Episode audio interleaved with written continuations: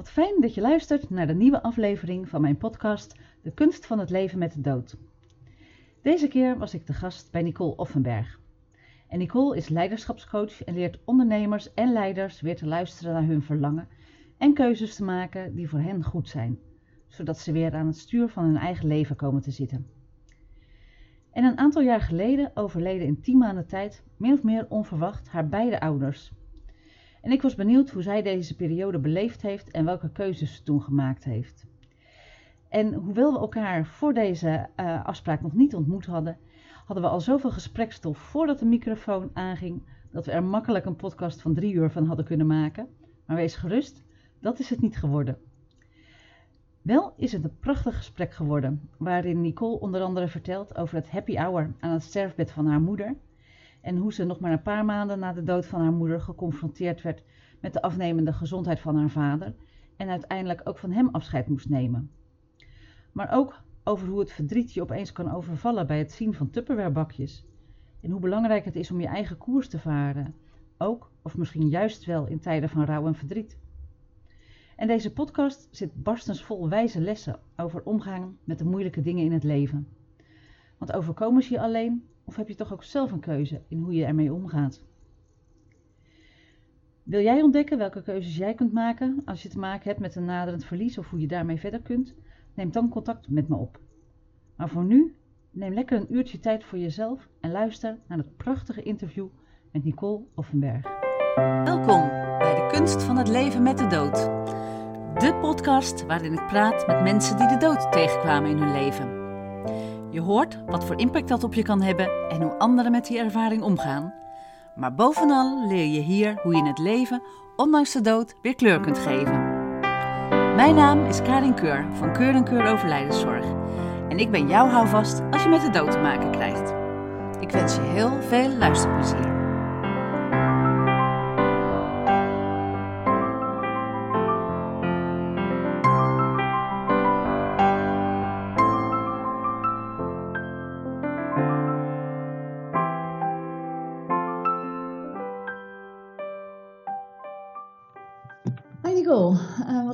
Dat jij mijn podcastgast wil zijn.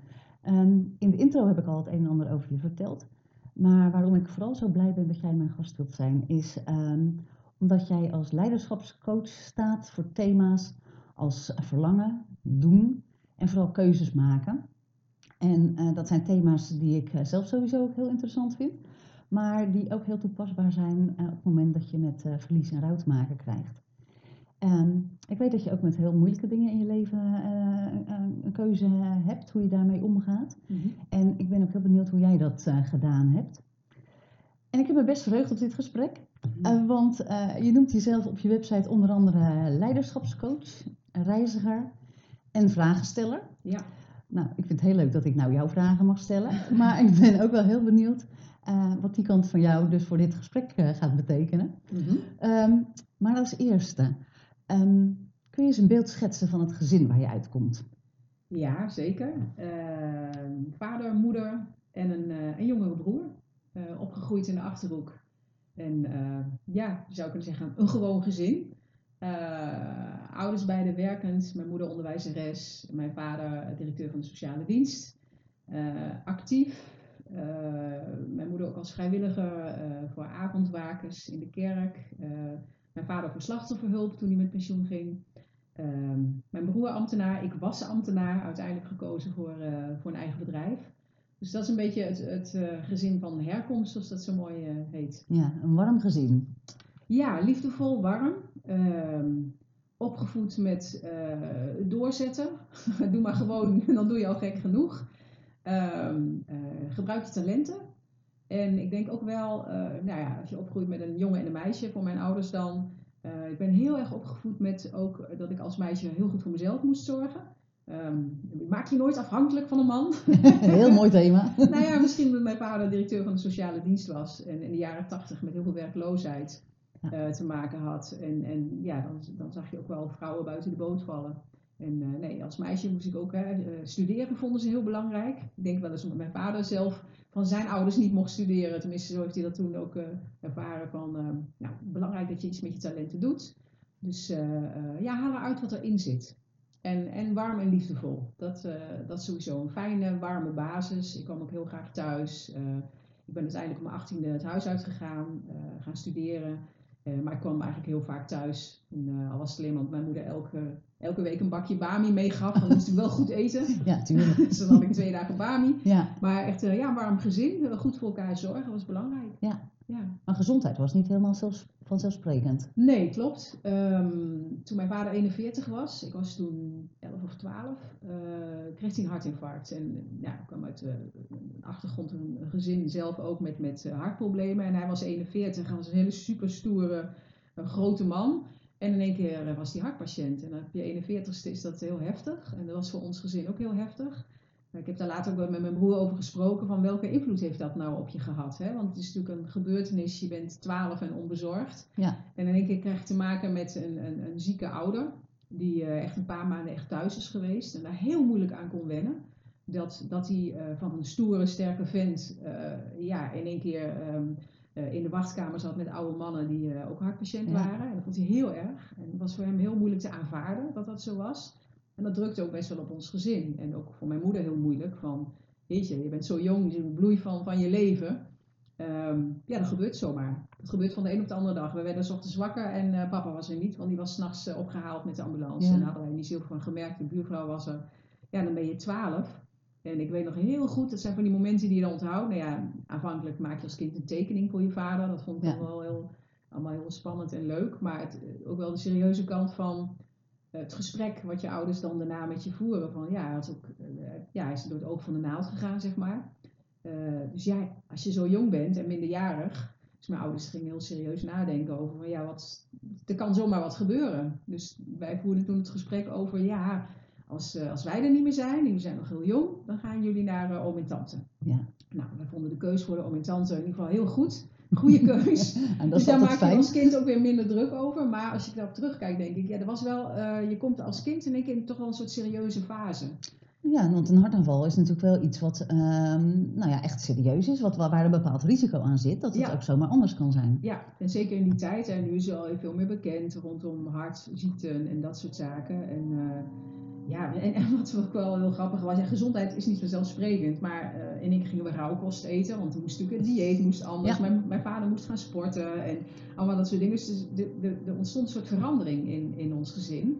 Uh, uh, die aan de ene kant moest, moest erom lachen, vonden het grappig, maar dat had ook wel een hele serieuze ondertoon. Ja. En, uh, dus, en het grappige, later met mijn broer wel eens over gehad van hoe heeft je dat nu beïnvloed? En ik denk dat het ons allebei beïnvloed heeft in de keuzes die we maken. Dat we allebei uh, zoiets hebben, werk is fantastisch leuk. Mijn vader was een harde werker, en overal actief in het verenigingsleven, besturen enzovoort. Hard werken is leuk, maar het is ook maar werk. Ja. En daarmee, ik vind mijn werk ook superleuk en mega belangrijk, maar houd oog voor uh, de balans in het leven. Houd oog voor wat, ja, wat ook telt. Ja, er is meer in het leven er is dan meer werken. in het leven ja. dan werk. En Ja. werk is daar een heel mooi onderdeel van. Um, en als ik dan kijk naar keuzes, mijn broer heeft toen bewust toen hij uh, kinderen kreeg, de eerste vier maanden, meteen ouderschapsverlof genomen. Nou, Ja. dat doen niet alle mannen. Nee, nee zeker niet. Nee. Maar dat was echt voor hem van, ik wil daar zijn. Ik wil echt uh, er zijn. En ik denk er zijn, dat dat voor ons een belangrijke keuze is geweest. Van, Ja. Misschien wel beïnvloed door die ene gebeurtenis van uh, werk is leuk, maar geniet ook van Ja. dingen in het leven. En werk kan ik overigens heel erg van genieten, maar daardoor ben ik denk ik ook gaan kijken naar werk als iets van super belangrijk en geniet ervan. Ja. Maar je bent natuurlijk heel erg bewust geworden op zo'n moment, kan ik me zo voorstellen, van het feit dat het inderdaad uh, zomaar over kan Ja, zijn het kan zomaar kan over zijn. zijn. Ja. Want ja, ehm, dat was hè, toen je twaalf was, Ja. toen je ouder was. Ja. ehm, toen was je vader altijd Ja, ja, minder de- Ja, het ging op een gegeven moment ook wel heel goed. Ik weet nog wel dat mijn ouders op een gegeven moment zijn gaan reizen. En- achteraf zijn ze heel blij omdat ze het toch eh, gedaan hebben. Ze hebben veel dingen in Europa gezien. Ze zijn naar eh, Australië geweest. Mijn moeder had altijd wel last van reuma, waardoor ook niet alles meer kon. Maar ik weet nog wel dat toen mijn vader 55 was, dat hij terugkwam van een reis. En dat was niet helemaal goed gegaan. Dat hij moe was en dat daar weer opnieuw hartproblemen waren. Ja, dan ben je ook maar 55, hè. Dat Ja, is ook een ook leeftijd die eigenlijk heel jong is. Ja. Dus ze waren zich heel erg bewust van, van, van keuzes en dat rondom gezondheid, zeker die van mijn vader. Ja, op een gegeven moment kon hij gewoon minder. Dat was Ja. ook zo. Eh, op een gegeven moment is hij met vervroegd pensioen gegaan. Dat kon toen in die tijd. En toen heeft hij heel veel werk voor slachtofferhulp gedaan. Toen met de vuurwerkramp in Enschede heeft Oh hij ja. allemaal dingen gedaan. En eh, Eh, dus hij wilde nog wel heel erg doen wat kon, maar je merkte wel gaandeweg dat zijn gezondheid steeds verder achteruit eh, ging. Ja. En wat wel mooi was in ons gezin, is wij, wij spraken daar wel over in de zin van, ja dat klinkt misschien heel raar, maar dat we zeiden, ja pap, jij gaat waarschijnlijk als eerste. Ha, Ja. ha. Nee, dat klinkt misschien heel hard. Nou, een bepaalde nuchterheid Maar spreekt eruit. het was een soort nuchterheid van een soort realisme. Ik ben wel erg als realist, ik zeg altijd een praktische idealist, maar Ja. ook wel realist ben ik heel erg. Van ja, dit is gewoon wat kan gebeuren in het leven. Ja. En ehm, zeker mijn moeder had, deed die avondwakers. Hè. Het avondwaken is in de katholieke kerk dat je de avond voor de begrafenis kun je met de familie een soort informele mis, noem ik het maar even, Ja, een opdragen soort van herdenking. een soort herdenkingsdienst. Dus mijn moeder kwam ook heel vaak in gezinnen bij ons in de omgeving waar er gevraagd werd om de avondwaken te verzorgen. Dus ze kwam ook in gezinnen waar ernstige dingen plaatsvonden. En dat was niet alleen maar met oude mensen, er Nee. waren ook jonge mensen die overleden. Dus waren zich altijd wel heel erg bewust van de eindigheid van het leven. En dat kregen wij ook al enigszins mee. Van, oh ja, mama is er niet, want die en die is dood. Dus Ja, is eh, dat en dat aan het doen. Ehm, en zeker gecombineerd met dat mijn vader eh, de gezondheid niet super goed ging. Ik weet nog wel, hè, dat ik op mijn 18e het, het huis uitging, dat ik elke keer als ik thuis was geweest, en dan, weet ik, dan werd ik uitgezwaaid, hè, dan ging ik naar de trein. En dan dat ik altijd dacht van, is het goed geweest? Ja, het is goed geweest. Want je kunt een telefoontje krijgen. volgende- Ik ben er mij he- ergens altijd heel erg bewust van geweest. Want Ja. het, telefoontje kan komen. Ja. Maar heeft die gezondheid van je vader een grote rol gespeeld in, in de tussentijd? Want op een gegeven moment eh, kreeg je opeens de mededeling, hè, onverwachts als ik het zo hoor, dat je moeder ernstig ziek was. ja, ja, want Was je daar een soort, nou ja, ben je daar dan ook nog op voorbereid? Of, Nou, het gekke is, hè, het telefoontje komt een keer. ja, Dat kwam een keer. Alleen het ging niet over mijn vader. Nee. En dat was echt even van, hè? Ik had er nooit, en dat klinkt heel raar, ik heb er nooit bij stilgestaan dat mijn, natuurlijk, je weet dat mijn moeder kon overlijden. Maar ik had er nooit bij stilgestaan dat dat telefoontje eerst kwam. nee, Want dat telefoontje kwam, en dat zijn van die momenten die iedereen die misschien zit te luisteren nu ook wel herkent. Zo'n moment dat dat zo voor en na, van dat moment wat een beetje het, leven ja, verandert. ja, Ehm, dat je nog precies weet waar je was, wat je deed. En, en eh, de telefoon eh, ging, mijn oma aan de telefoon. Mijn oma, Ja. die belt nooit. nee, En die zei, we zijn in het ziekenhuis. Oh, ja, mama. Mama, heb ik het nou goed verstaan? Dat is zo eh, onwerkelijk. Dat dat... eh, het duurt even voordat het dan eh, doordringt. ja, dat, dat, en dat ik dacht, hè, en dat ik toen nog wel de tegenwoordigheid van geest had om te zeggen, maar hoe gaat het nou met papa? Want ja, die was toch in die periode ook al wel wat verzwakter. Hij had een pacemaker, hij kon niet alles meer, in de zin van qua uithoudingsvermogen. Dus hij zag, ja, hij zag eruit als een stoere grote vent, maar hij kon niet echt eh, eh, een rondje om het huis lopen, Nee. was al best wel lastig. Hij probeerde echt wel alles eraan te doen, en op te fietsen en nog wel te bewegen, maar dat ging allemaal niet zo super goed meer. Ja, want mijn moeder eh, in één keer, ja, ze had wel wat klachten van tevoren. Ze had wat, wat, eh, ze was naar een fysiotherapeut geweest, want ze had een beetje last van de rug. En ja, verkouden geweest en een beetje de stem Ja. kwijt. En nou, een beetje, nou ja, Ja. maar, ja gaat, Gaat wel, gaat Ja. wel weer over. Ja, tuurlijk, gewoon doorgaan. Gewoon doorgaan, gaat wel weer over. Zet je er maar toe. Nou, dat. Dus ja, dat was wel even omzwaai. Ja, maar ergens was je dus bewust van die sterfelijkheid, Ja, maar dan sta je er toch opeens voor. ja, dat, je Hoe ging je daar toen mee om? Ja, je zei van ben je dan voorbereid? Het gek is dat ik wel ergens altijd wist dat dit zou kunnen gebeuren. En niet zozeer bij mijn moeder. Ik denk het wel, doordat ik altijd wel bewust stil heb gestaan bij eh, het is eindig. Dat ik wel, ik denk dat ik wel aandacht heb gehad voor de kwaliteit van eh, de dingen die we met elkaar deden. Dus als ik naar mijn ouders toe ging, bleef ik het hele weekend. En dan Ja. voerden we goede gesprekken. En, eh, want dat is in de fase dat mijn moeder ziek was. Ook wel aan de orde geweest van, eh, nou ik heb voor mezelf, we hebben alles gezegd. Ja.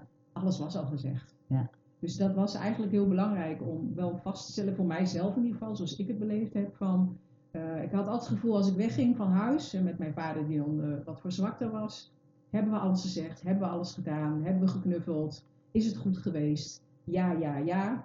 Meer kun je niet doen. Nee, maar hielp dat je dan toen je dat ja, bericht kreeg? het hielp me wel. Ja, het hielp me ergens wel, omdat als je eenmaal merkt dat iemand ziek is, ja, kan het moeilijk, ik kan het natuurlijk niet vergelijken in die zin, maar het, het hielp me in die zin dat ik dacht, we hebben het heel goed gehad met elkaar. En dat je niet in een soort inhaalperiode, daar heb ik nooit gehad, we hadden alles gezegd. Ja. Eh, we hoefden niks uit te praten of zo. Ehm, eh, ja, het was eigenlijk nu meer nog van, ja, wat, wat, wat kunnen we nog met Ja. elkaar? Maar het was, het was in die zin, ja, je- volgens mij kun je nooit echt voorbereiden op zoiets. Het is Nee. altijd anders dan, dan je, dan je Dat denkt dat het sowieso, gaat. Want ik ja. dacht wel, dit is het allerergste wat me ooit gaat overkomen. Een Ja. besef of zo. Van, oh mijn god, wat erg als ze er niet meer zijn. Het grappige was dat ik in een, eh, ik hield wel wat dagboeken bij in die tijd. Dat ik daarvoor nog wel eens een keer ergens had opgeschreven van, eh, wat hebben we toch goed met elkaar. Dus ergens ben ik me wel bewust geweest van, we hebben het heel goed met elkaar. En dan gebeurt zoiets en is dat heel erg en heel verdrietig.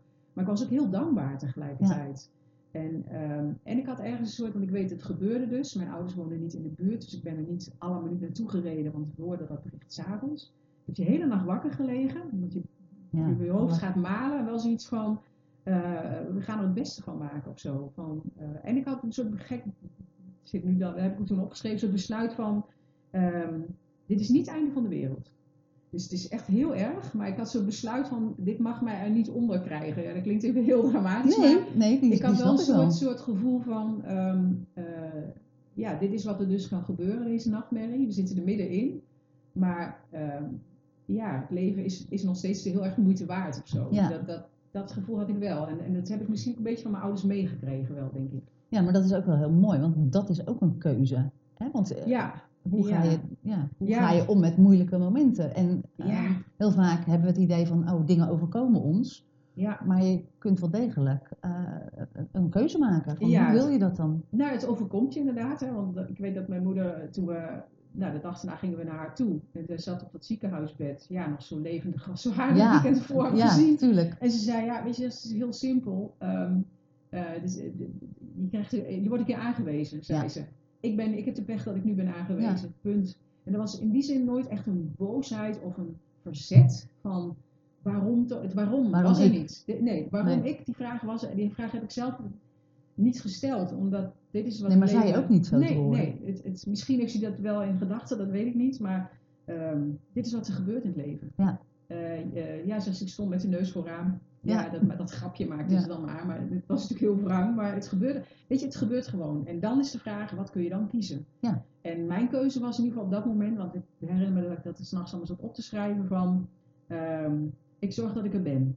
Ik zorg dat ik, eh, eh, ja, dat ik dit zo goed mogelijk ga doen. En ik had geen idee hoe hoor, want ik had geen idee wat ons Nee. te wachten stond. Maar wel een soort voornemen van, eh, ja, dit moeten we goed doen samen. En, en ja, wat er ook gebeurt. En ik, Ja. ja. we wisten heel snel dat ze, eh, dat ze ongeneeslijk ziek was. Dat was eigenlijk al heel snel duidelijk.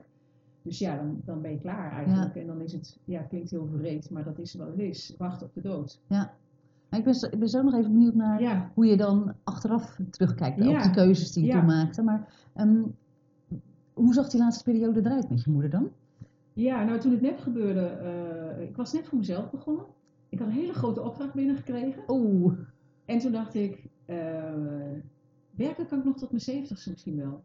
En dit kan ik maar één keer doen. Toen heb ik die opdrachtgever gebeld en die heb de- ik heb de opdracht teruggegeven. Ik dacht, ik, ik moet heen en weer naar de Achterhoek reizen. Die gaat niet werken. In mijn hoofd kon, kon ik het niet bij elkaar brengen. Nee. Eh, en, en mijn bedrijf, eh, ik ging meteen op de rem. Ik dacht, ja, dit is wat het is. Het leven loopt altijd anders. Maar voor mijn moeder zorgen of bij mijn moeder zijn, kan ik maar één keer doen. ja. En die opdracht was op dat moment ook gewoon ondergeschikt aan Ja, de ja, ja. van het verhaal. Ja, ja leven. de- de- grappig genoeg kon ik die keuze heel makkelijk Ja. maken. Ik dacht echt van, ja joh, Ja. mijn moeder gaat binnenkort sterven. Ja. Eh, wat zit ik dan? eh, dan Ja. zit ik met mijn hoofd ergens en ik wil die opdracht zo goed mogelijk doen. En dat, ben ik, dat kan ik op dat moment niet. Dus dat doe ik niet. Nee. Dus ik heb die opdrachtgever gebeld en die was zo aardig om te zeggen, joh, bel me als je weer ooit aan toe bent. Oh, dat- en, eh, dus dat is allemaal dat is mooi. eh, prima. Maar dan heb je, ik had ruimte in mijn hoofd nodig om daar te zijn. En die laatste periode, dus ik heb toen nog een maand of vier geleefd. eh, verpleegd bij mijn oom en tante, omdat mijn vader dat niet kon. Ehm, want die was daar zelf te gezwakt voor. Nou, ik vond het fantastisch dat mijn oom en tante haar in huis hebben genomen. Daar is ze verpleegd. En daar ben ik ook af en toe bij geweest. En de laatste weken ben ik daar ook vol tijd zeg maar, bij geweest. Het kon allemaal, het was fantastisch dat dat kon. En we hebben, ja, hoe ging dat? Eh, eh, heel veel praten met elkaar. eh, zorgen dat de zorg goed liep. Ehm, eh, ja, echt bij haar zijn. En, en dat was heel fijn om, om echt bij haar te zijn. En we hadden ook een soort, ritueel met elkaar van wat we dan de happy hour noemden. Van, want ze had nog wel heel veel smaak. Ze moest op bed liggen zoals verlamd. Ze kon dus niet heel veel, maar ze had nog wel echt smaak, zin in hapjes. Nou, dat is wel heel, heel, mooi, ja. Mijn moeder was ook altijd van de gezellige hapjes. Dus het was een soort ritueel van happy hour, van bij elkaar zitten. En, eh, nou, ik dronk dan een wijntje, zij nam dan een hapje. En dan, ja, weet je, ze vertelde ook, eh, en dat vond ik heel waardevol. Kijk, los van het verdriet was het een van de meest waardevolle periodes uit mijn leven. Omdat ze heel veel vertelde over haar jeugd en over familie, hoe ze dingen beleefde. En eh, ja, ze, ze, haar broers en zussen kwamen ook langs. Het was echt ook nog wel even van echt zijn. Ja. Zijn met kwaliteit. Ja, Eh, daar was ook dat happy hour voor bedoeld misschien. Dat je ja, dat deden we de dan rest van de dag toch opgaat vaak in Ja. zorg. En, zorg en gedoe en, en dan slapen kun je er echt en- zijn en- voor en- elkaar. En, en praten met de oncologen en met, met eh, artsen, weet ik allemaal niet. Maar ehm, ja, het- die, die momenten van er echt even zijn, die heb ik als waardevol ervaren. En mijn broer had net een kindje gekregen, die werd één. Dat hebben we op haar ziekbed gevierd. Dat was eigenlijk ja. wel heel mooi om, om dat te kunnen doen. Want ja, zij was echt van een liefhebber van kinderen. En ja, er was dan één kleinzoontje, die werd dan één. Ja. En die, eh, ja, die wist Ja. van niks, die was onschuldig. ja, Dus die en onbevangen. heel onbevangen, dus die mocht bij oma op bed. En, en ja, dat, dat, ik ben heel blij. En nou, ik heb ook heel veel foto's gemaakt. En heel, heel bewust stilgestaan bij eh, er te zijn. En ik heb ook heel bewust stilgestaan bij het feit van, ja, nu zou het wel snel kunnen gaan. In de zin van, mijn vader was dan verzwakt, mijn moeder zou overlijden. En je gaat ook afscheid nemen van je ouderlijk huis. Waar ik altijd met heel veel liefde kwam. Waar het heel warm, warmte, liefdevol was. Ja. Ik ben toen ook heel bewust heel veel gaan fietsen. Ik had soms nodig om mijn hoofd leeg te maken om in die omgeving even nog te kijken van, oh ja, dit, is, dit was eh, de plek van mijn jeugd. Ja. Ehm, het is een soort beleven, herbeleven, eh, vragen stellen. Afronden.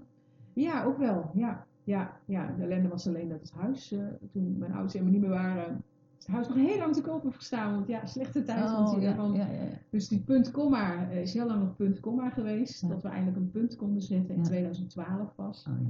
Dus, eh, maar ja, het was echt het gevoel van, ja, je jeugd, je, je bent niet meer de, de dochter van, die blijft natuurlijk altijd wel. Maar er- gaat iets veranderen in je leven als je ouders er niet meer zijn. Maar we waren net in de periode dat je moeder Ja. ziek was. Heb je, had je toen al het idee, eh want je stipte het ook een beetje al aan volgens mij, had je toen ook het idee dat je vader dan al zo snel zou Nee. volgen? Nee, helemaal niet. Eh, eh, hij was op zich al, hij redde zich ook goed. Had ook, we hebben de zorg toen voor hem gele- voor gezorgd, dat hij ook thuiszorg kreeg. Ja, hij bleef natuurlijk achter in het grote huis, noem ik Ja. maar even, het ouderlijk huis.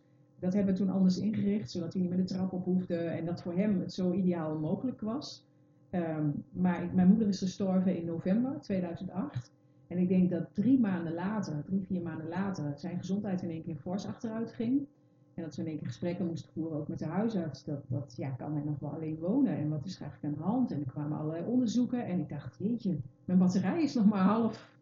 Ik, zit je in bent de rouw. niet, eh, ja. eh, ehm, eh, oh, nu al. En het gekke is dat je hoofd denkt, ja, maar dat kan niet. Volgens statistieken kan dit niet. Nee. Je moet eerst even, hè, alsof er een soort rationeel verdeling kan bestaan van, nou, jullie hebben even je portie ellende, we blijven er voorlopig van verschoond. Nee, drie, drie, vier maanden later zaten we ook alweer in het ziekenhuis, maar dan met mijn vader en allerlei onderzoeken en toestanden. En Het is een beetje een rollercoaster gevoel. heel erg, ja, heel sterk. Want ik weet nog die periode na de dood van mijn moeder, dat het zo'n echt donkere periode, het was ook letterlijk donker, want het was de winter. Mhm. En dat ik eigenlijk elke ochtend wakker word met zo'n gevoel, weet je, een seconde dat je denkt, is iets gebeurd? Ja. Oh ja, dat. Ja, die ene seconde dat het leven nog even goed is. eh, Ja, voordat maar je het doordringt. is iets, is iets wat niet helemaal klopt, of er is iets veranderd. En, eh, en, en ook, klinkt misschien heel raar nu ik erover nadenk, maar het was wel echt elke, elke dag wel een beetje van, ga ik opstaan vandaag? Ik Ja. stond elke dag op, maar er was zo'n gevoel van, oh ja, ik Maar- moet weer even aan de dag beginnen.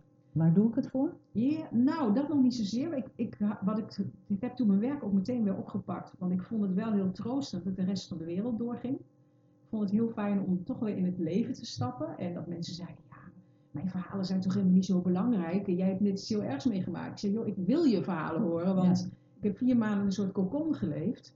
Eh, vertel me je, je roddels en je, en je Ja. weet ik veel wat. eh, Ja. Vond ik heel fijn. Dat, dat- ik vond het troostend dat het leven weer verder ging. Dus het mooie, las ik ooit in Etty Hillesum, van de wereld is voor iedereen wel eens vergaan. En toch draait ze nog steeds. Ja. Dat is, vind ik zo'n belangrijke uitspraak van, ja, hij, hij, hij gaat ook nog door. Gelukkig, want dan kan ik weer aanhaken. Ja, en er is ook een andere wereld dan alleen jouw wereld. Hè? Die wereld is groter dan dat. Ja, het was alleen de ziekenhuiswereld, eh, of het ziekenhuisbed, zeg maar, of het, het bed waar mijn moeder in lag. En de kleine wereld waar je dan eh, ja, heel intensief in geleefd hebt. Ik was heel moe. Ik heb ook gemerkt, rauwe, vreten, energie. Ja. Eh, dus ik moest echt bijkomen. Ja, en toen zaten we weer met mijn vader in het ziekenhuis. Dus dat was heel heftig. Eh, als ik terugkijk, was het echt een hele zwarte periode. En eh, ja, ik ben dan wel iemand die handelt. Van ja, doen wat je te doen staat. Dat was toen ook van mijn moeder hoorde. Ja, doe wat je, doe wat je te doen staat. En Ja. dat was nu met mijn vader weer. Alleen mijn energie was wel stukken minder. Ja. En, en dat was het. Bij mijn moeder was heel duidelijk van ze gaat sterven. Bij mijn vader was het eerder van ja, hij is ziek. Wat is er aan de hand? Wat kunnen we ermee? Dus het was nog niet zo. Ik besefte eigenlijk nog niet dat hij al zo snel, want het is tien maanden daarna, tien maanden na de dood van mijn moeder, eh, is mijn vader ook gestorven. En dat hebben we eigenlijk tot op twee, drie weken daarvoor niet echt, drong niet echt, kon het ons niet eens meer voorstellen. Dat, dat, dat kan toch helemaal niet, nu al. Ja, Eh, dus we regelden wel van alles voor hem. En, eh, en mijn vader was ook wel iemand van doorgaan, willen leven, vast blijven houden aan het leven. Dus ging dat nog niet zo erg door. Tot ja, toch iets van tevoren van jeetje, we gaan hem ook verliezen.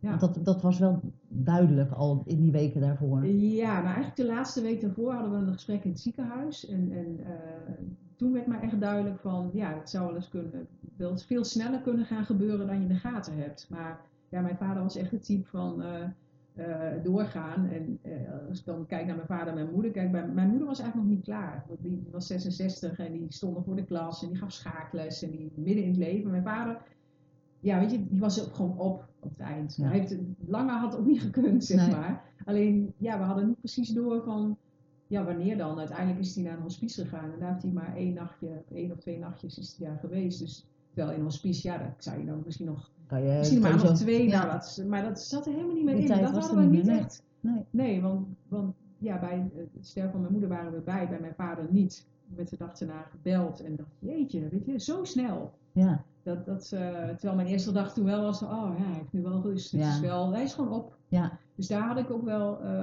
in die zin vrede mee. Met mijn moeder ook hoor, in die zin. Maar je weet gewoon dat er geen andere keuze is. Ja. Dit is gewoon wat gaat gebeuren. maar daar heb je heel mooi met elkaar af kunnen ronden. Heel, Ja. Mooi daar naartoe geleefd, naar dat moment van afscheid. Ja, Bij je vader zag dat er heel anders uit zo te horen. ja, ja eh, in zekere zin wel. Het, het was wel dat eh, eh, de dag dat hij stierf, de ochtend dat hij stierf, die dag zou ik ook naar hem toe gaan. Hè. Ik, ik ging zo'n beetje elke week daar naartoe. En toen dacht ik wel van, wat jammer dat ik zijn hand niet heb kunnen vasthouden. Maar ik dacht ook, eh, daar heb ik ook wel, wel, wel zeg je dat, vrede uitgeput. Ik denk als ik zijn hand had vastgehouden, dan had hij kost wat kost willen doorgaan. Ja. En ik, ik, je hoort wel eens, hè, mensen sterven net op het moment dat iemand de kamer uit is. Ja. Eh, ik denk dat mijn vader ook zo'n type was dat hij dan zich nog Wordt heel erg wilde makkelijker. oppeppen van, Ja. van, want de gesprekken die hij er nog wel voerde gingen over van, ah, ik kan nog wel echt een tij- een tijdje mee en zo. Hij was ook wel, ja, weet je, en op een gegeven moment, ik heb wel gesproken, hij is niet alleen geweest toen hij stierf. Ik heb wel met iemand gesproken die erbij is geweest in de hospice en dat was ook goed. En het wat wel mooi was, misschien om dat te vertellen in je podcast, weet ik niet, maar het was voor mij belangrijk dat ik een paar maanden daarna zo'n hele heldere droom had. Waarbij ik hem, eh, op een station stond hij en eh, hij nam afscheid van mij. We zwaaiden naar elkaar, mijn moeder was daar ook bij. En dat zoiets zei van, nou, je hebt goed voor me gezorgd. En toen had ik een soort van, weet je, je, je wilt erbij zijn. Ja.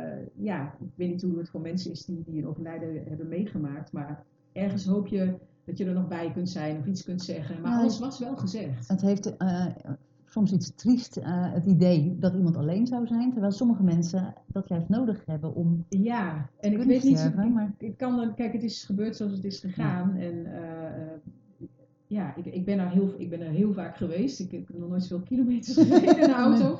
En ik, eh, ja, als ik, ik ben er, ja, als ik er dan naartoe ging, bleef ik ook een paar dagen logeren en echt zorgen en dat soort dingen. Maar het was even van, oh ja, ehm, heb ik gedaan wat ik kon? Ja, ik heb gedaan wat ik kon. Ik moest het wel even voor mezelf vaststellen.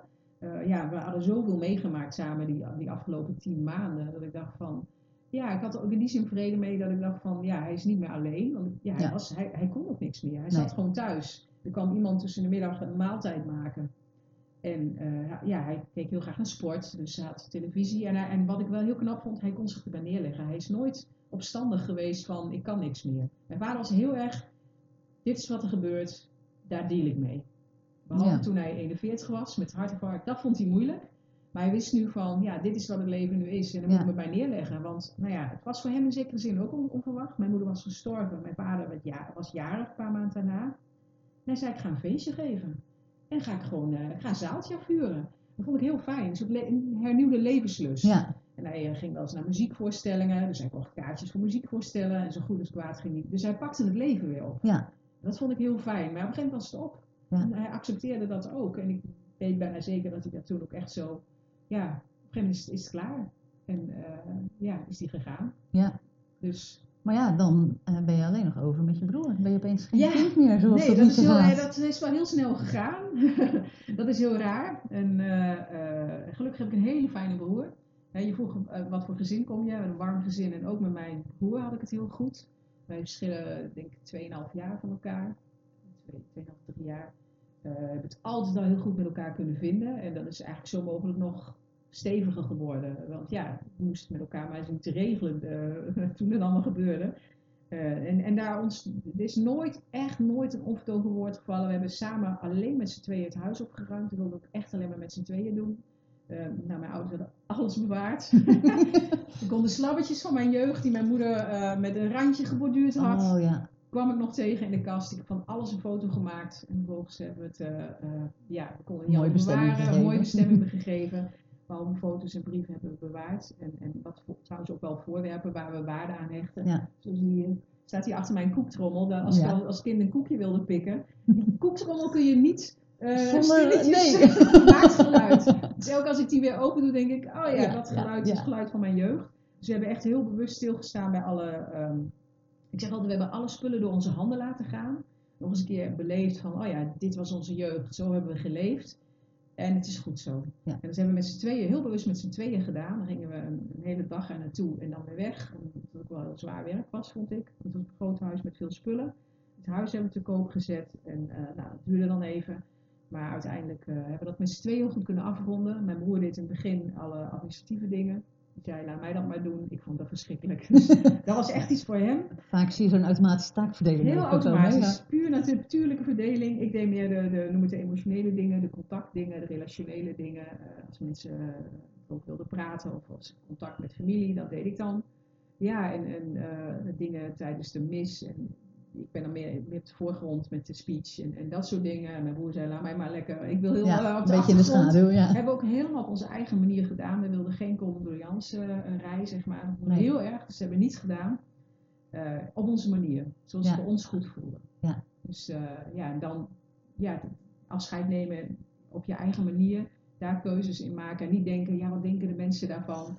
Ja, het zij zo, dit is wat het Ja. is, dit is hoe wij het willen doen. En Nou, dat is ook de beste, eh, beste leidraad eigenlijk, want het is Ja. jouw afscheid uiteindelijk. Zo hebben we het Ja. gedaan, want eh, wat ik ook wel apart van mijn vader overleed eh, in september. En ik had ook net toen een, een, een forse klus. Ik moest een, een, een groep begeleiden van 150 man, man in een zaal in Blijdorp. Een soort, soort dag, een soort dagvoorzitter.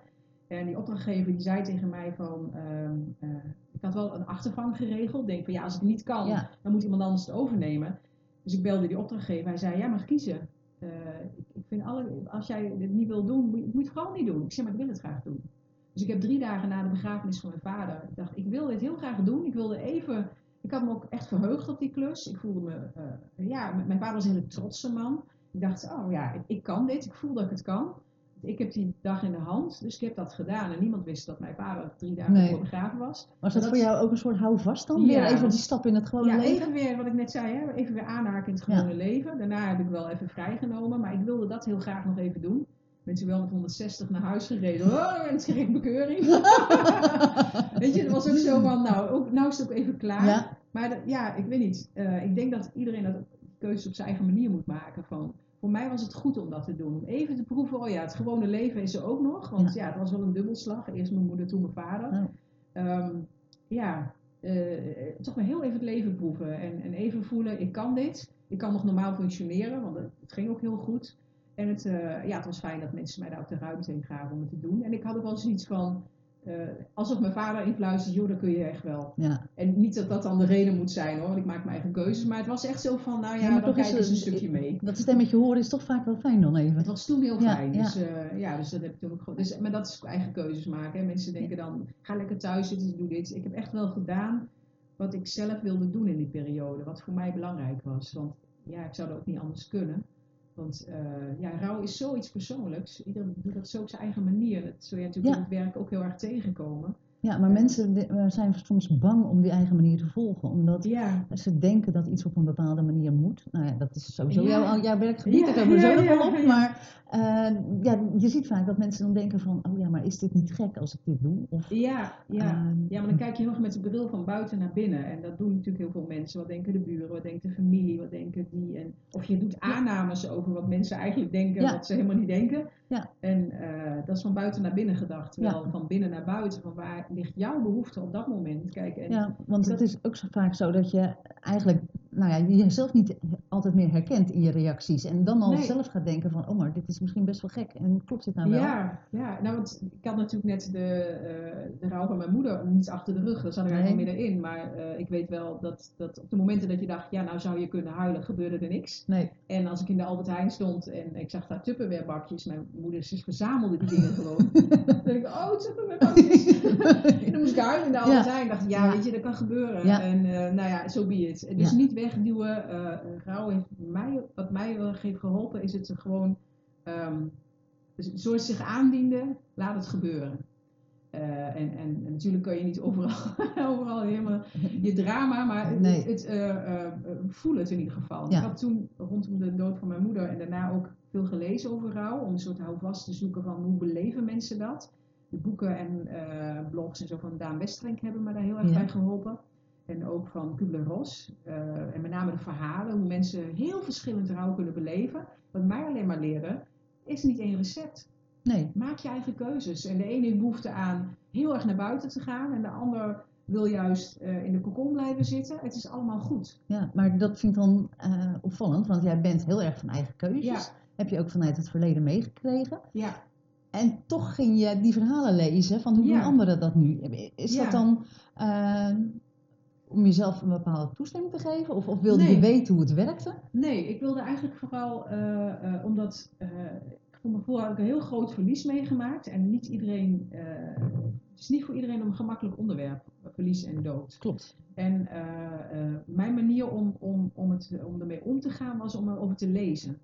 En ik had me nooit in, in die zin zo in de dood verdiept. En ik had behoefte aan eh, ook soms herkenning van, oh, dus dit, dit beleven mensen. Maar ook, ook ja, het had gewoon mijn belangstelling. En ook omdat het, ja, overal weer je verhaal opnieuw vertellen. Dus op een gegeven moment ook veel. En ik merkte, dat vond ik het ook lekker om weer bij het leven aan te haken. En lezen gaf mij Ehm, dan kon ik reflecteren van hoe voel ik me nu? Ja. Ehm, hey, deze persoon beleeft het op deze manier. Hoe beleef ik het eigenlijk? Dus het was meer, ja, je kunt naar anderen kijken en denken, zo hoort het.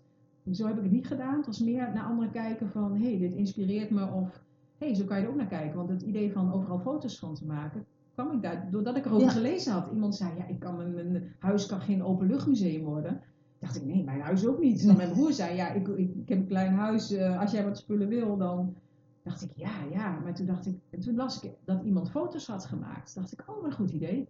Dus het, het hielp me ook om voor mezelf eh, te reflecteren van hoe zit ik erin? Wat werkt voor mij? Ja. Welke keuzes kan ik maken? En dan is het heel fijn om een soort keuze-etalage te zien van, hé, hey, zo doen Ja. anderen het.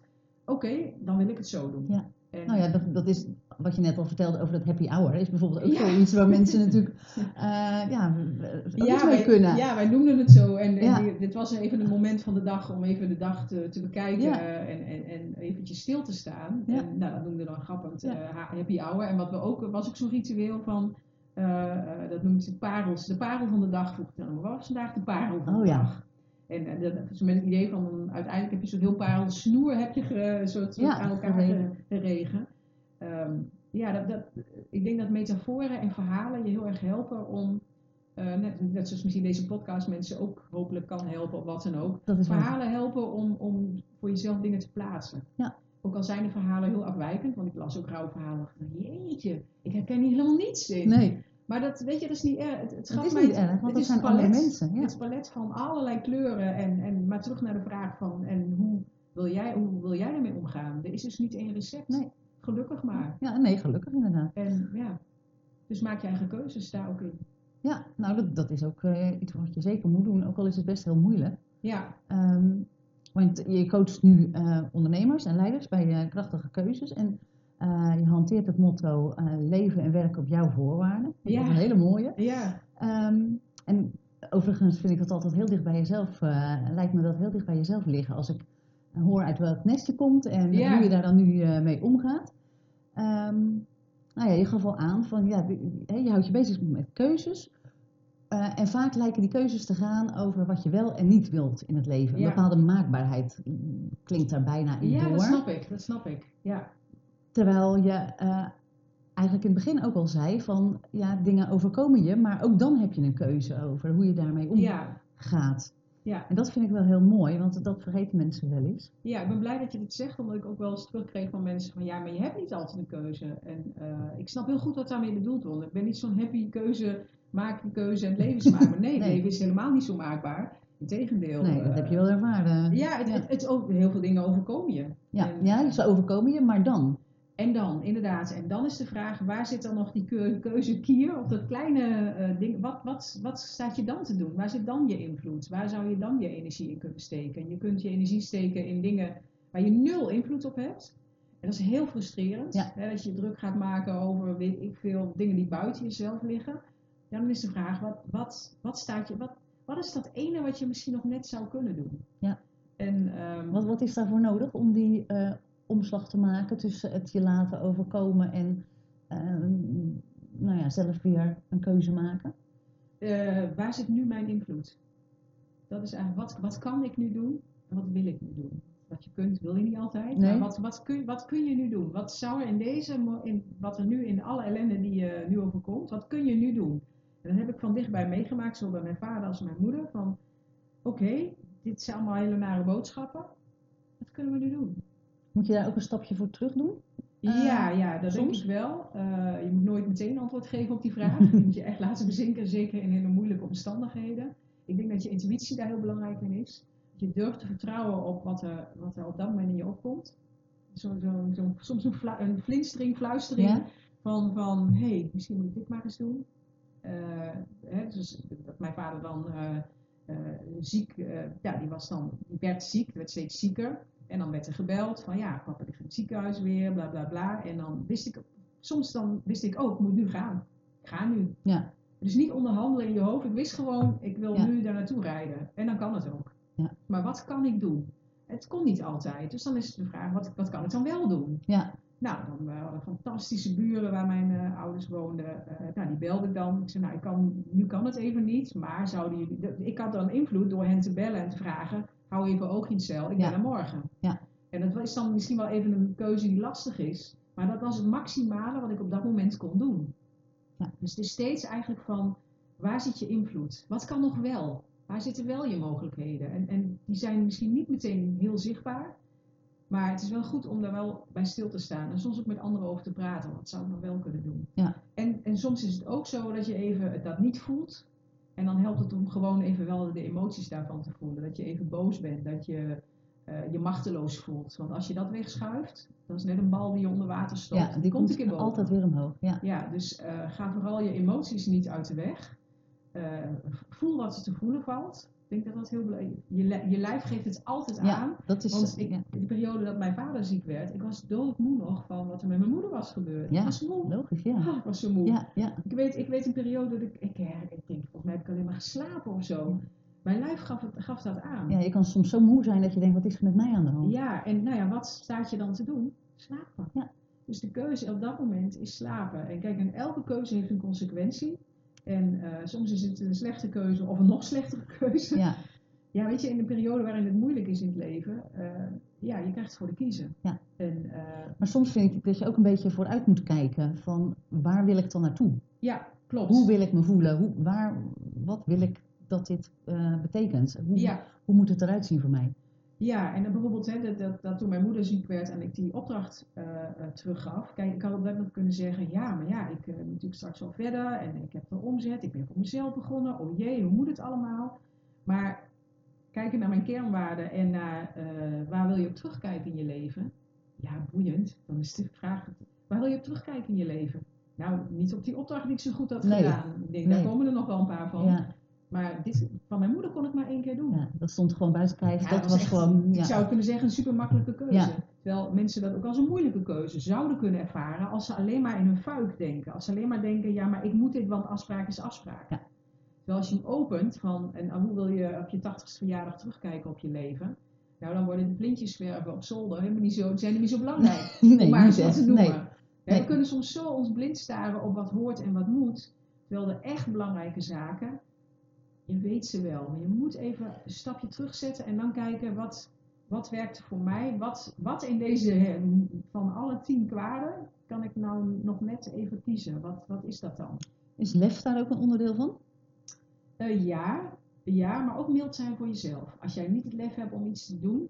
Kijk, eh, ik weet dat ik op een gegeven moment. eh, mijn moeder zei altijd: Je hebt een beetje twee linkerhanden, dus verzorging is niks voor jou. Dat is gewoon waar. Ja, dat kan. Lieve mensen, dat is gewoon waar. Ik, eh, heb onverzorgd. Ik heb het ook, geeft niks. Maar wat er gebeurde was eigenlijk van, ik werd wel stap voor stap een beetje meegenomen in die zorg. van, van, hè, ik ben niet zo'n fysiek verzorgend Nee. iemand, maar op een gegeven moment word je daar toch een beetje in mee gesleept. En, en ik leer je dan van zo'n verpleegkundige hoe je je moeder van het bed in, in de rolstoel krijgt. Dat is een speciale greep. En weet je, als je me dat twee jaar geleden, eh, toen had gezegd, Ja. nou ja, dat ga ik echt niet doen. Nee. Weet je, dus, ehm, maar het mag ook, dat, voor mijn broer is dat, dat soms anders. Hè? Die, die vond dat soort dingen moeilijk. Dat respecteerde ik ook, weet je.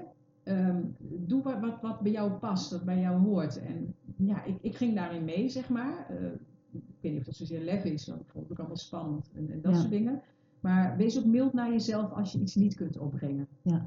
Want je kunt niet alles. Maar wat je wel kunt, is heel waardevol. Ja, maar dat lef, dat zat hem, daar Ja. bedoelde ik vooral op het feit dat je, eh, ja, jij moest die, die opdracht eh, teruggeven. Ja, ja. Ehm, je weet meestal dat je, of tenminste dat denk je in ieder geval, dat je dan een ander daarmee teleurstelt. En daarmee wil je je nog wel eens in bochten wringen die eigenlijk Ja. misschien voor jezelf Dus niet goed zijn. Dus ja. in dat opzicht bedoelde ik eigenlijk, je moet ook een bepaald lef hebben om voor jezelf te kiezen. Ja, maar in het geval van de opdracht heb ik geen seconde nagedacht Nee. of ik iemand zou teleurstellen. Nee, ik zou mezelf alleen maar te- hebben teleurgesteld als ik eh, het was blijven doen. Ja. Ehm, wat ik altijd moeilijke en dus of confronterende vraag vind is wie verraad je als je dit doet? Wie verraad je eh, als je anders kiest? Met andere woorden, wat, wat, wat gebeurt er als je A kiest? Wat gebeurt er als je B? Wie laat je in de steek als je A kiest? Wie laat je in de steek als je B Ja. kiest? En eh, dat zijn gewetensvragen, die zijn moeilijk. Maar uiteindelijk eh, de keuzes maken die voor jou het meest kloppen, dat zijn de keuzes die op lange termijn ook blijven kloppen. Dus als je alleen maar doet omdat je de ander niet wil teleurstellen, dan leef je het leven voor een ander. En eigenlijk weet je het antwoord meestal weet het. al direct. Altijd. Als je terugkijkt in je leven, weet je altijd, oh, daar nam ik de verkeerde afslag, toen liet ik me leiden door, is gebeurd. Oké, Ja. mild zijn aan jezelf. Je kunt het niet meer veranderen, vraag eens wat je nu kunt. Dus we, maken, we nemen allemaal verkeerde afslagen. Alleen achteraf gezien wist je van, door een, een seconde wist je misschien al, van, het klopt niet helemaal, maar ik ga het toch doen, ik zet me ertoe. Ja, en wil je de consequentie aanvaarden van je keuze, hè? Ja, wil je de consequentie? Kijk, ik was niet bij de dood van mijn vader. Dat vond ik, aanvankelijk vond ik dat erg. Eh, aan de andere kant denk ik, ja, weet je, dat was de keuze die ik op dat moment gemaakt had. Ik, ik zou de dag erna komen en hij overlijdt ochtends om Ja. zes uur. Ja, en Ja. ik sta niet in, in Ja. twee minuten, Nee. stond ik er niet. Dat kon ik niet. Nee, Dus oké, dan moest ik wel even voor mezelf van, ehm, eh, dan moest ik even met mezelf over in gesprek, zeg maar. Eh, nou, oké, het is gegaan zoals het is gegaan, maar wat kan ik dan nu wel doen? Nou ja, toen ik er was, heb ik hem nog verzorgd en, en dat soort dingen. Nou, niet helemaal verzorgd, want daar was niet van. Maar wel zijn Ja. haren gekamd, want Oh. dat deed ik altijd. Dat vond hij eh, fijn. Dus, ik, ik, dus dan kies je voor dat wat voor jou helemaal klopt. Ja. Want ze vroegen, wil je mee helpen verzorgen? Nee, dankjewel. Ik zeg, maar wil wel de haren kammen. Ja. Dus ik maakte mijn keuzes. Ja. En ze vroegen, wil je nog iets doen rondom het bed? Ik zei, nou, ik wil wel een gedicht voorlezen. Dus het, het, het- dat moment heel erg van, wat klopte voor mij? Wat wil ik doen? Wat kan ik doen? Ik was er niet toen hij stierf. Maar toen we eenmaal daar waren, hebben mijn broer en ik eh, bij hem gezeten. Alsof hij sliep. En eh, toen hebben we gesproken met elkaar. En dat was ook goed. Dat was wat ik kon doen. Ja. Ja, eh, weet je, teleurstelling van een ander. Ik heb zoiets van, ja, stel jezelf niet teleur. Want uiteindelijk, jij moet met je eigen binnenkant leven, zeg ik altijd maar. Met je eigen gedachten en je eigen gevoel daarin. Als je eh, jezelf teleurstelt, heb je een lastig leven. Ja. En, en een ander teleur... Weet je, uiteindelijk ga je niet over de teleurstelling van een ander. De een zegt ja en de ander zegt, oh geweldig. En de ander zegt, ik vind het niks. En ja dat, dat kan je ook niet voorkomen. Nee, als dat je zal denkt, altijd zo blijven. Ja, en, en ja. natuurlijk snap ik dat mensen teleurgesteld zijn over sommige keuzes die je maakt. Alleen daar moeten zij mee dealen. En eh tuurlijk, ik heb er ook mee te maken dan. Maar ja, uiteindelijk is het eh, jouw leven. En, en doorda- doordat ik zo dicht daarbij heb gezeten van, ja, het leven kan zomaar voorbij zijn. Ja, wat voor leven leid je als je een ander continu niet wil teleurstellen? Ja. Ik ken er voorbeelden van en dat is verdrietig, vind, vind Ja. ik persoonlijk. Ja, hè? Dat is is ook mijn, mijn beeld daarbij. En ik wil heel graag het leven leiden wat voor mij waardevol is geweest vanuit de waarden die ik belangrijk vind. En ik vond het belangrijk om er te zijn, op de manier zoals ik het gedaan heb. En ja, het is allemaal erg kort. Hè? want Dat merk je daarna. Heel veel mensen hebben hun ouders nog. Ja. En eh, dan kerst en dit soort dingen. Die dagen ik heel moeilijk. Ik ja, maar ik maak nu wel mijn eigen keuzes hier. Ja. Ja, want wat, eh, niemand wil zijn ouders verliezen of, of Nee. je, de mensen waar je van houdt. Maar het gebeurt wel. En Ja. Jij bent nu, eh, even globaal gezegd, zo'n tien jaar verder. Ja, Eh, wat heeft het je gebracht? Heeft het je wat gebracht? Kan ja ik dat zeker. zo noemen? Ja, dat kan je zeker zo noemen. Ehm, eh, het heeft me nog scherper bewust gemaakt van mijn keuzes. Ik kon al goed nee zeggen. Ik kan nog beter. nou ja, nee is altijd een ja aan de andere kant. Ja. is twee kanten van dezelfde medaille. Heel erg kijken naar de kwaliteit van mijn leven. Ik heb wel eens gezegd of geschreven van er valt heel veel franje weg. Natuurlijk, op een gegeven moment ga je wel weer druk maken over franje. Tuurlijk. Maar de, de, de- je wordt er even heel erg bewust van wat telt echt in het leven. En het is jammer dat het altijd alleen maar rond overlijden. Ja, Dus die vraag wil ik me echt wel heel vaak stellen. En dat doe ik ook. Van wat is nu, als ik voor een lastige keuze sta of ik zit te twijfelen. Ja, wat is nou echt belangrijk? Ja. En dan weet je het wel. maar is dat er ingegeven door die ervaring? Eh, het was er al wel voor een deel, denk ik. Omdat ik wel zo opgevoed ben. Ehm, maar ik denk dat het het, het wat meer op scherp heeft gesteld. Dat ik minder lang nadenk over een keuze dan voorheen. Dat denk ik wel. En dat ik meer, ik ben meer gaan durven. Ja, Want ja, het is zo jammer als je iets wil en je durft het eigenlijk niet. Ja, waarom eigenlijk niet? ja. Dat je, dat, omdat dat je raar gaat zitten of een ander het gek vindt of wat dan ook. Ja. Ja, en dan, dan, dan tikt de tijd voorbij. Ja, weet je, ik denk altijd van je moet niet altijd maar denken, oh de dood, de dood, de dood. Maar Nee. het is wel een realiteit in het leven. Dus je moet eigenlijk leven als, zoals- alsof je eeuwig leeft, maar tegelijkertijd wel bewust bent van eh, dat, dat het niet voor eeuwig is. Ehm, is dat ook levenskunst voor jou? Ik weet dat Ja. levenslust is een thema voor jou ook. Maar gaat dat, voor mij over levenslust. ja, Keuzes maken is levenslust. Als je de keuzes die je maakt, en, en na de dood van mijn ouders ben ik, ja, bucketlist vind ik zo'n stom woord, maar ik heb wel een lijstje gemaakt van, wat zou ik nog eens willen beleven? Want daar had ik met mijn ouders ook over. Hebben jullie alles gedaan wat je wilde doen? Daar hebben we het over gehad. En ehm, het eerste, ik kon eigenlijk, ik moest echt nadenken. Ik zou wel eens een wijnproeverij willen doen. nou ja, mijn man zei, hallo, dat kan je morgen regelen het hoor. hoeft niet altijd zo groot te zijn Nee, het natuurlijk. niet Nee. groot te zijn. Dus als je naar wat, wat is echt belangrijk voor je, dat is voor mij levenskunst. Dat je ook, mijn moeder was heel erg van het kleine eren en het, eh, het, het, het eenvoudige. Dus dat heb ik heel erg meegekregen. Dus levenskunst is voor mij heel erg dat je eh, al waardeert wat er nu al is. Vandaar dat ik bucketlist zo stom vind. Alsof je nog ergens naar moet streven heel snel. Eh, voordat je doodgaat. Nee, het, het zorgt dat het vandaag al mooi is. Met Ja. kleine dingen. Ik kreeg van jou net een hele mooie plant. Ik kan er nu al van genieten. Ja. Ik kan er naar kijken met plezier. Daar waardeer ik enorm. Daar kan ik heel dankbaar voor zijn. Ja. Wat er is. En wat er is, dat ligt al voor je voeten. En dat zien we vaak niet. Nee. We willen daar overheen. Je kijkt altijd naar Ja. de horizon. Ja, en ik, ik weet, in mijn werk ben ik bezig met verlangen van mensen, met keuzes van mensen. Maar de basis is wat er al is. Er is al zoveel moois, geniet daarvan. En van daaruit verlangen is kers op de taart. Ja. Zorg dat de rest kers op de taart is. En dat je niet aan het eind van je leven er op een gegeven moment achterkomt. Oh, ik had eigenlijk nog. Ja, zo, maar dat, dat is ook levenskunst, toch? Vind ik wel, ja. Dus wat heeft me gebracht? Om daar veel meer van bewust te zijn. En, en daar ook over te schrijven, te lezen, te leven. Het zelf voor te leven ook. Eh, ook in de worstelingen die het met zich meebrengt. Keuzes maken. En, en mijn klanten daarbij te helpen. Van, ja, ik vind het mooi als mensen dan net even iets veranderd, veranderd hebben. Doordat ze bijvoorbeeld eh, eh, een klant van mij die, die al heel lang iets wilde. En dat ik dan een appje krijg.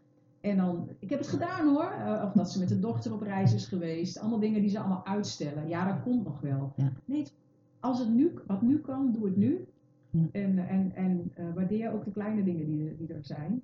Want er is al heel veel. Ja. De vraag van waar ben je dankbaar voor? Wat, wat gaat er goed in je leven? Eh, ja, we willen altijd anders en onszelf verbeteren. Ja. Joh, ehm, dat mag ook. Maar Ja. doe het vanuit een plek vanuit eh, waar het al goed voelt. Ja. Dus dat is voor mij levenskunst. Nou, dat vind ik een hele mooie levensles ook. En daar eh, denk ik dat we het bij moeten houden. Want dat is iets om, om bij stil te staan en om over na te denken. Mooi, Dankjewel. graag gedaan. Jij bedankt. Graag gedaan.